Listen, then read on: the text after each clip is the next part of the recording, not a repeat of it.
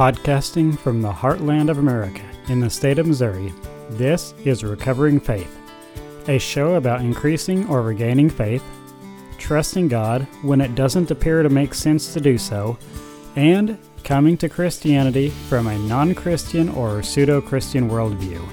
I am your host, Gene Curl, and I wholeheartedly welcome you to this show. Hello, and welcome back. Anyone who knows me personally, or anyone who's a regular listener, knows that a while back I completely lost my faith for a few years and I identified as an atheist. I think a lot of Christians mistakenly think that there is only one reason a person would ever become an atheist, and that reason is that they hate God and all that is good, and they are living a life contrary to the gospel, a life with no morals full of the most vile and perverse actions and beliefs, a life devoid of love, hope, happiness, or anything that is good.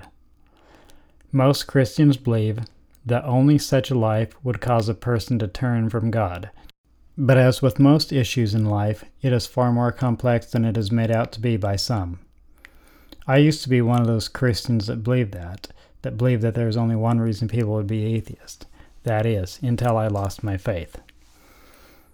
And now I've known lots of atheist people that, while I can't say that they had the same moral standards as Christians, I have known a lot of atheist people that were actually, as far as the world goes, pretty good people. They got out of their way to help people and whatnot. Anyhow, uh, when I was young, I had an unshaken faith, despite all the horrors that I had to put up with daily in my life. I always thought that I didn't understand why God would allow some things to happen, but that He must have a good reason. When I went to college and decided that I was smart, I started to see fewer reasons for a belief in God, and I started to let my questions as to why God would allow some things to happen become reasons why God might not exist in the first place. I also had professors pushing me away from the reassurance of faith into the chasm of doubt and the worldview that offered no peace, no safety, no security, and not even a reason for existence or the possibility of something better after this life. I had atheist uh, professors that their seemed that their one goal in life was to make sure that everyone they encountered would lose their faith and become an atheist and believe that anything you did was right, that there was no moral absolutes, and that when you die, that's it, you're just gone. There's no consciousness that exists after death. Now, I will not make the blanket statement that this is true of all people, or even most people, but when I started down the road toward belief, I changed, or toward unbelief, I mean, I changed as a person, and not for the better. A desire to do what is wrong is not what inspired me to abandon faith and become an atheist. But losing my faith did change me, and as a result, I did a lot of things that I previously thought were wrong. As an atheist, the more I struggled to make sense of the world and my existence, the more depressed and hopeless I became. Unlike the narrow view of atheism that I used to espouse, I now know, based on my own experiences and those of people I know, and the people that I have talked to that there is more than one reason why people lose or abandon faith. I have learned that people identify as atheists for one or more of the following five reasons. These reasons are not ranked in order of importance or statistical probability, etc., but simply in a manner that made sense to me. Reason number one people are atheists because they were raised without religion or spiritual teachings, and as a natural result, they have no belief in God and think such a belief to be silly at best. When a person is raised to believe in a certain way, it is difficult to believe in any other way. For a person raised without belief, it makes as much sense to them to believe in or pray to a God as it does to think that, that there are storms because someone angered the Greek gods, and Zeus in particular. To a person raised without religion or belief in the supernatural, one claim is just as unlikely and difficult to believe as all others. The way you, as an adult, would look at another adult who firmly believes in a tooth fairy or Santa Claus is the way people who were raised without faith look at those of us who believe. Imagine, if you will, that there was a person who absolutely believed in that unicorns are real and that unicorns were had all these rules for us. Now imagine it goes a step farther that you lived in a society where everybody believed in unicorns and they believed that the unicorns hated certain things and like the unicorns didn't want you to eat meat and the unicorns only wanted you to eat grass and uh, you couldn't wear the color yellow because unicorns hated it and so forth and so on and all these laws were based on these beliefs i would imagine that you as a rational person would be extremely upset at these rules uh, being forced on you because of some ridiculous belief somebody else had. And that is exactly the way atheist people feel about Christians trying to push laws that affect them. Because, see, to atheists, it's not because they hate God, well, some of them do, but most of them simply believe there is no God. And they get really upset when Christian people try to push these laws because they feel that they're being forced to participate in something they don't believe in. It's like the whole world is trying to force them to believe in God. And that never works. The second reason why people lose their faith is because they have experienced hardships or abuse at the hands of religious people and judge the whole of religion on those who have wronged them or the people they care about. And the problem is confound, compounded when religious leaders or other religious people hide, condone, or justify those actions. I would have to imagine that a lot of people have become atheists as a result of all the child abuse and subsequent cover ups in the Catholic Church. And a lot of people will continue to leave the Catholic Church as a result, many of which will lose faith in God and people and not just the church. People who are disenfranchised and disgusted by religion will raise another generation of people who share their disdain for religion and God, which is on a whole other level than those who just don't believe. My father died when I was in my mid 20s. And in all those years I knew him, I don't think we ever had a conversation that didn't include God in some way. My father brought God into everything, even if he had to shoehorn it in. But for all of his preaching, he was not a righteous man or even a good man. My father was an extremely abusive person who took his frustrations out on anybody who was weaker than he was, and I was his target on many occasions, even when I didn't personally do anything to anger him. My father was also extremely abusive verbally which most of the time hurt worse than the beatings. But for a good measure, he would always verbally abuse me whether or not there was any physical violence. To the best of my knowledge, my father never touched me in a sexually inappropriate manner. But he did accept money from strangers to give them the opportunity to do so. I felt so dirty and worthless that I never wanted anyone to know about it. My mother didn't even know about it until I told her when I was in my early 30s. I often wondered why God would allow such abuse to happen to a child, and I knew that other people suffered more as a child than I did, and I personally know people who have had it much worse than I did. There came a point when I could no longer reconcile the apparent contradictions of God being all knowing, all powerful, all loving, and still allowing such horrible things to happen to the innocent even those who believe in Him. The third reason people lose their faith or find it difficult to believe is their academic pursuits have made it difficult, if not impossible, to believe in the claims of religion. Many people decide on their own as a result of academic study that there is no God. But there are also many professors who make it their life goals to destroy faith and strive to get every one of his or her students to lose faith and join the ranks of atheism which is currently the fastest grow, uh, system of belief in the world. I had several of the before mentioned varieties of professors, one of which flat out said that she would be pleased if every one of her students lost his or her faith by the conclusion of the semester. This lady would make a dig at religion every class period. Everything she could find that would even slightly discredit religion, she'd wind up talking about it in class. And if anybody said anything in their papers uh, that per class that would in any way take up religion, uh, they would lose points. I honestly don't know what happened to this lady, but she was t- a tenured professor, so she's probably still there. A lot of scientists are without faith, many of whom have reasoned himself or herself out of faith by their academic research and decided, with all the, the collective knowledge possessed by the scientific community, that there is no longer a need for a belief in God or the supernatural.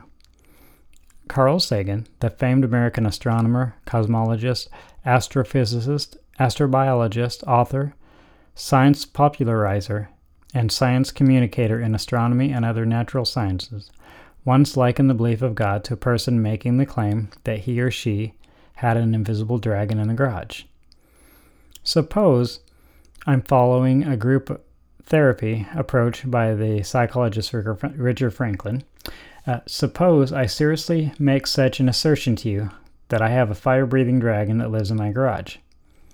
Surely you'd want to check it out, see for yourself. There have been innumerable stories of dragons over the centuries, but no real evidence. What an opportunity! Show me, you say. I lead you to my garage, you look inside and see a ladder, empty paint cans, an old tricycle, but no dragon. Where's the dragon? you ask. Oh, she's right here, I wave vaguely. I neglect to mention that she's an invisible dragon. You, uh, you propose spreading flour on the floor of the garage to capture the dragon's footprints. Good idea, I say, but this dragon floats in the air. Then you'll use an infrared sensor to detect the invisible fire. Good idea, but the invisible fire is also heatless. You'll spray paint. Uh, you'll spray paint the dragon to make her visible. Good idea, but she's an incorporeal dragon and the paint won't stick, and so on. I counter every physical test you propose with a special explanation as to why it won't work. Now, what's the difference between an invisible incorporeal floating dragon who spits heatless fire and no dragon at all? If there's no way to disprove my contention, no conceivable experiment that would count against it, what does it mean to say that my dragon exists? Your inability to invalidate my hypothesis is not at all the same thing as proving it true. Claims that cannot be tested, assertions immune to disproof, are vertically worthless. Whatever value they may have in inspiring us or exciting our sense of wonder. What I'm asking you to do comes down to believing, in the absence of evidence, on my say so. The only thing you really learned from my insistence that there's a dragon in my garage is that something funny is going on inside my head. You'd wonder if no physical tests apply, what convinced me? The possibility that it was a dream or a hallucination would certainly enter your mind. But then, why am I taking it so seriously? Maybe I need help. At the least, maybe I've seriously underestimated human fallibility. Imagine that, despite none of the tests being successful, you wish to be scrupulously open minded. So you don't outright reject the notion there's a, there's a fire breathing dragon in my garage. You merely put it on hold, present evidence, uh, present evidence is strongly against it, but if a new body of data emerges, you're prepared to examine it and see if it convinces you. Surely it's unfair of me to be offended at not being believed or to criticize you for being stodgy and unimaginative merely because you rendered the Scottish verdict of not proved. Imagine that things had gone otherwise. The dragon is still invisible, all right, but footprints prints are being made in the flour as you watch. Your infrared detector reads off the scale. The spray paint reveals a jagged crest bobbing in the air before you. No matter how skeptical you might have been about the existence of dragons, to say nothing about the invisible ones, you must now acknowledge there is something there, and that in a preliminary way it is consistent with an invisible fire breathing dragon. Now, another scenario. Suppose it's not just me. Suppose that several people of your acquaintance, including people that you're pretty sure don't know each other, all tell you they have dragons in their garages. But in every case, the evidence is maddeningly elusive. All of us admit we're disturbed at being gripped by so odd a conviction, so ill supported by the physical evidence. None of us is a lunatic. We speculate about what it would mean if an invisible dragons were really hiding out in our garages all over the world, with us humans just catching on.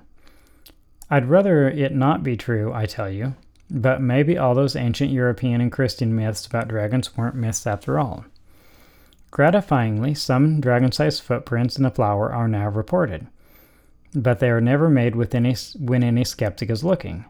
An alternative explanation presents itself.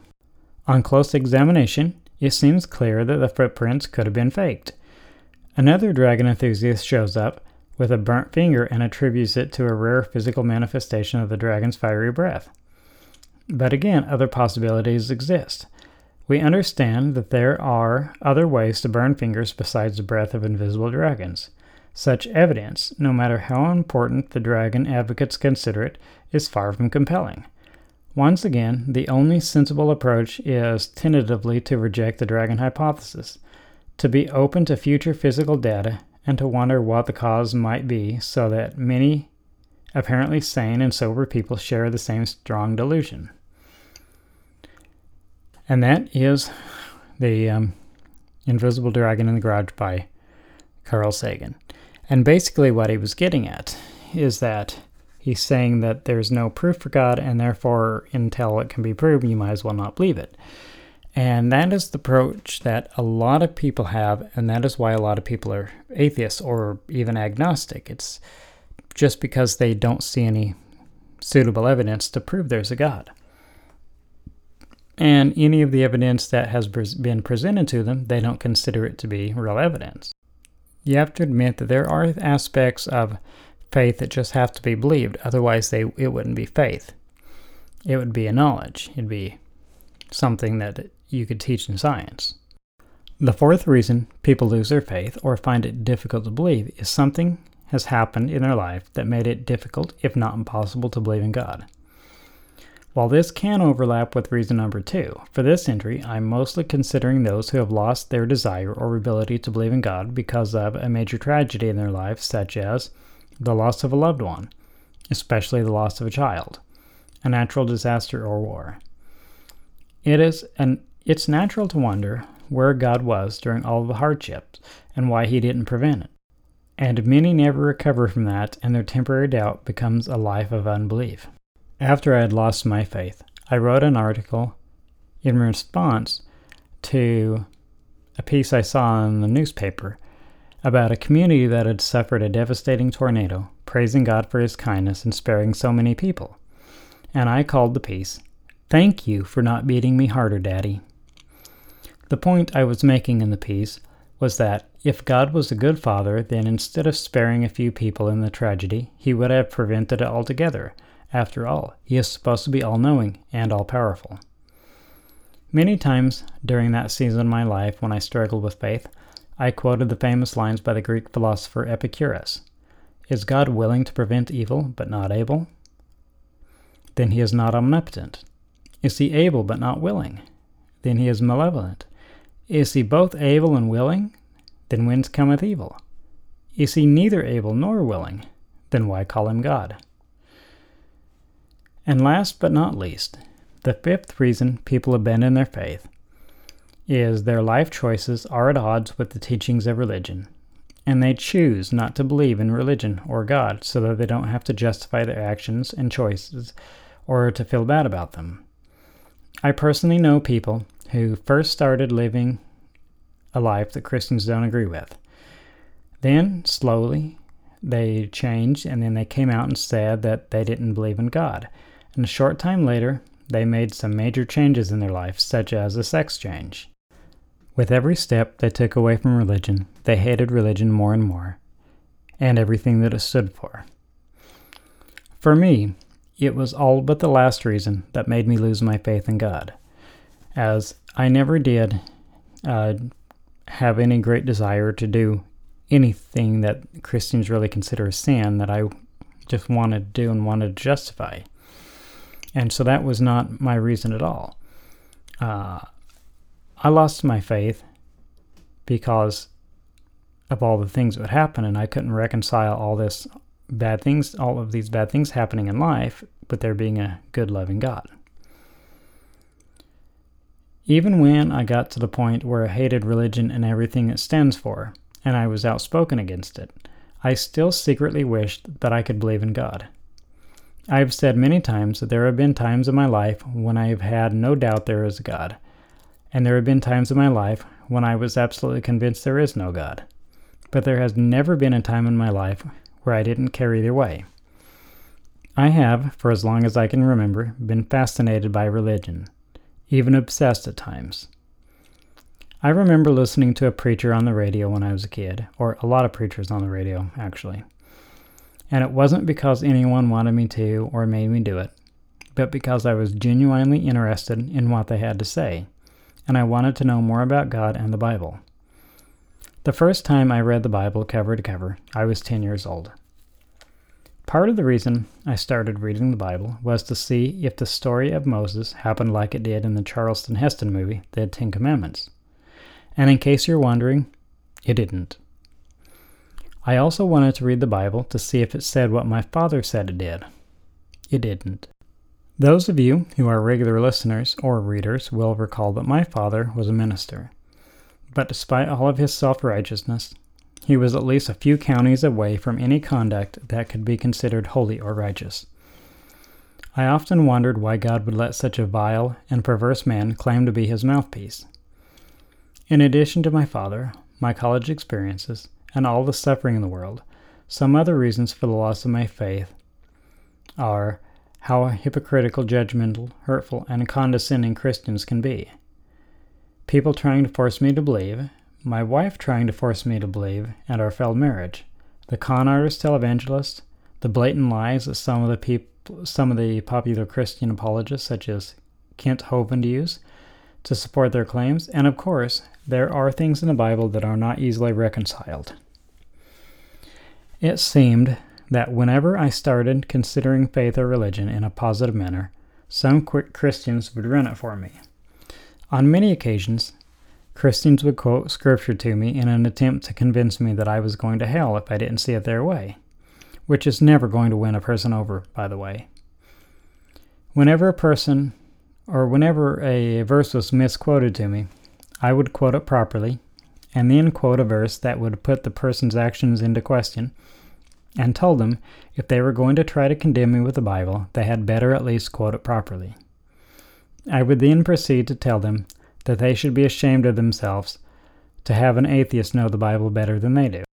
At any rate, telling an atheist that he or she is going to hell because they don't believe the in or live the Bible is about as effective as a child keeping you from going to work by telling you that the floor is lava and that you will die if you step on it. While I am on the subject of things that don't help, Anytime you approach a person in a hateful or condescending manner, he or she will close off and won't listen to a single thing you have to say. But if you approach them in love, then the encounter will have a more positive effect. Even if they don't initially listen to your message, it may touch them and they, some da- way, sometime down the road, what you said might make a difference to them. But if you're rude or if you are condescending or anything like that, when they think about it down the road, it'll just help reinforce their idea that Christians are bad. I know it's a cliche, but no one cares how much you know until they know how much you care. One day, I met a pastor in Des Moines, Iowa, who said the only reason he didn't murder me, rip my head off and feed it to his dogs, and then defecate down the hole in my neck while laughing was because he didn't want to go to jail. He said going to jail was the only reason he didn't do that. First off, that was the most horrible thing anyone has ever said to me. And this man was not being a good example of Christ by any stretch of the imagination. Secondly, for a man who claimed to believe in the Bible, he sure was not concerned with the manner in which it says a person should live, or the place it says we will go if we don't. Many Christians also treat those who don't believe as if they are subhuman, which is not even remotely like loving your neighbor like Jesus said we should do. Some of the many things that don't help non believers want to believe are being treated poorly for not believing, being threatened for lack of belief, having friends who make belief a stipulation for continued friendships, saying, I'll pray for you in a condescending way, or making church ultimatums. If you're wondering what a church ultimatum is, I have a good example. When I was married, my wife would tell me that I had the choice not to go to church, but made it crystal clear that if I chose not to go to church, I was also choosing for my life to be a living hell once she got home from church. She was basically saying that I could either go to church with her and things would be peaceful, or I could stay home from church and she would make sure that I was miserable once she got home, which wasn't much of a choice. There is a classic Western movie called Shane, and the movie is about this gunfighter that helps out some uh, homesteaders to fight against this uh, ruthless ranch that's trying to kill them and run them all out so they can have more room for their cattle. In the opening scene of the movie, Shane shows up at a homesteader's property and is almost and almost immediately after he showed up, the ranchers who wanted to run the homesteaders out are seen coming from a distance. So the homesteader assumes that Shane is one of them and points a gun at him and tells him to get off his property. Do you mind putting that gun down? Shane asks. Then I'll leave. What difference does it make? You're leaving anyway, the homesteader says. I'd like it to be my idea, Shane responds.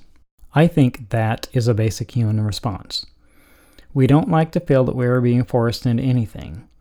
And even if we know something is not our idea, we like the privilege of at least thinking that it was. Trying to force a person to go to church will not win them over as a Christian. It will just make him or her resentful. Trust me, I know. From my own personal experience, I can say that some of the things that do help a person want to test the waters of belief are being a good example of the God you claim to serve, loving without judgment, and showing how a belief in God has made your life better. People want and need to know what is in it for them if they change their life, and if you are showing them a life worse than the one they are living, they are never going to change. The most important thing is to never stop praying for them though it is not always a good idea to tell the person you are praying for, him or her. They may take it in the wrong way and think you're being condescending, think that you're judging them. You can't change a person's heart, only God can do that. But you can help the process by showing love instead of judgment and hate. I shared the story in a previous episode, but it was a religious group I encountered through work that set me on the path back to God, even though they had no idea that I didn't believe, and they had no idea that they were helping me. Always be a good example of Christ because you never know who or how your example will help or hurt. Thanks for listening. God bless you, and I'll catch you next time. Thanks for listening to the Recovering Faith Podcast. If you haven't already, subscribe so you never miss an episode. A new episode goes live every Wednesday. If you have questions, comments, have suggestions for a future episode, or if you would like to be a guest, you can contact me through my website, genecurl.com. Remember, it's gene, like the unit of biological heredity, and curl, like a curl on your head. Please leave a review on iTunes, Google Play, or whichever streaming service you use. God bless you and keep you till the next episode.